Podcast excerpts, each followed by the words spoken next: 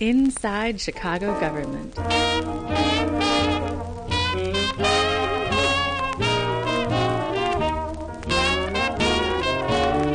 ChiGov.com. Welcome to another in a series of interviews about and sounds of Chicago government. I'm Dave Glowacz. In this episode, we'll hear excerpts from the June meeting of the Chicago City Council. All that in the context of an interview done with me by the host of The Ben Joravsky Show. Here's the episode. Dave Glowacz, he does an outstanding job of listening, following, tracking the Chicago City Council.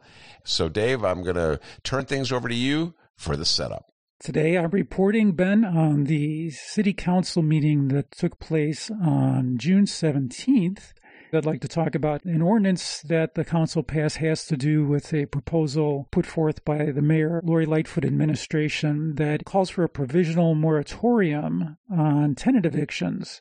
Evictions due to failure on the part of a tenant to pay rent due to some impact by the COVID 19 virus, then this ordinance would apply this ordinance passed 37 to 12. So that's, as you know, been a pretty big amount of opposition. And there's a particular reason for that that is exemplified by the remarks of Alderman Emma Mitts of the 37th Ward, which is on the west side.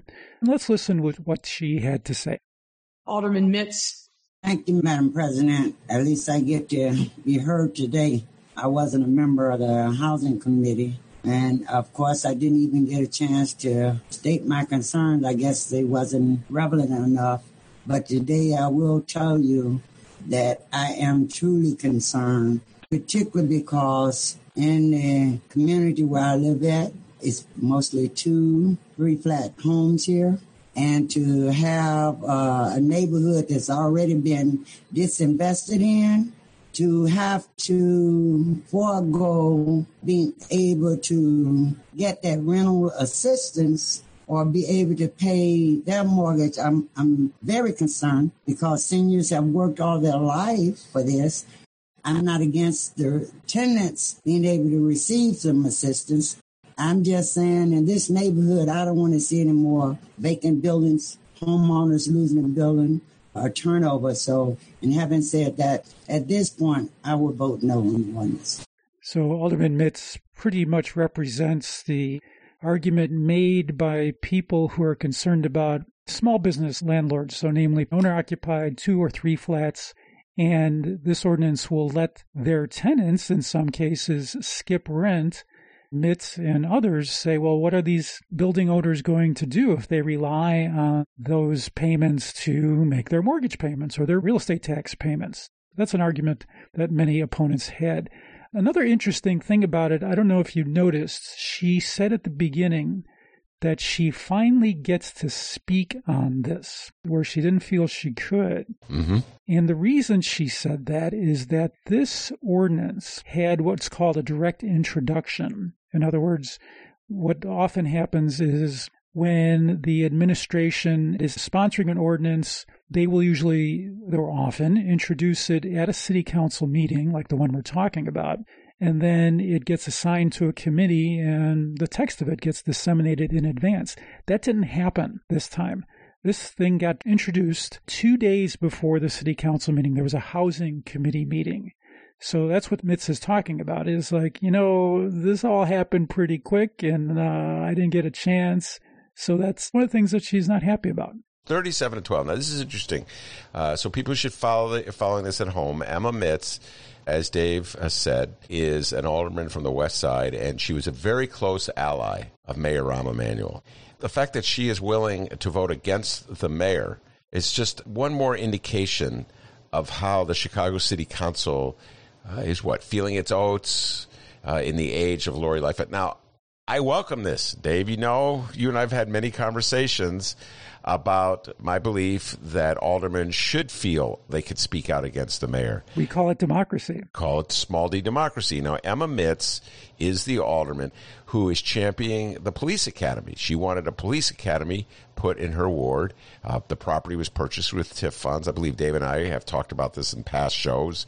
She prevailed over the opposition which was just like the emerging voice of opposition on policing issues in the city of Chicago. If you remember these debates, Dave, that went back to, I think it was 2017 or 2018. And Thing still hasn't been built either. Yeah, well, welcome to TIF. that, that's a whole other story. TIF projects that are delayed in being built. So, in effect, it was a big symbolic issue because the argument articulated in that debate that Chance the Rapper was the most prominent person who was putting this issue forth is that why are we spending money building a training facility for police, so effectively spending the money on police, when we have so many other compelling needs, not the least of which is uh, mental health? We close mental health facilities and we're instead spending money building a new training center for police. So symbolically, that was an offensive uh, contrast.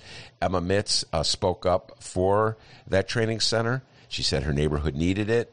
She got the votes to pass it overwhelmingly. I think Carlos Ramirez Rosa may have been the only vote against it in the face of Chance the Rapper and many opponents. So it's just interesting, Dave. Here we are a year or two later, a new era, a new mayor, and she's speaking up for residents in her ward. I would just point out that there might be more money in the kitty to help landlords in two flats deal with a loss of rent because of a pandemic. There might be more money for assistance if we weren't dedicating money into TIF program to build a police center. Which has exactly been an argument made by opponents to this ordinance. They say that you can do this rental assistance, but why not, as you say, couple it with uh, landlord assistance so nobody gets screwed?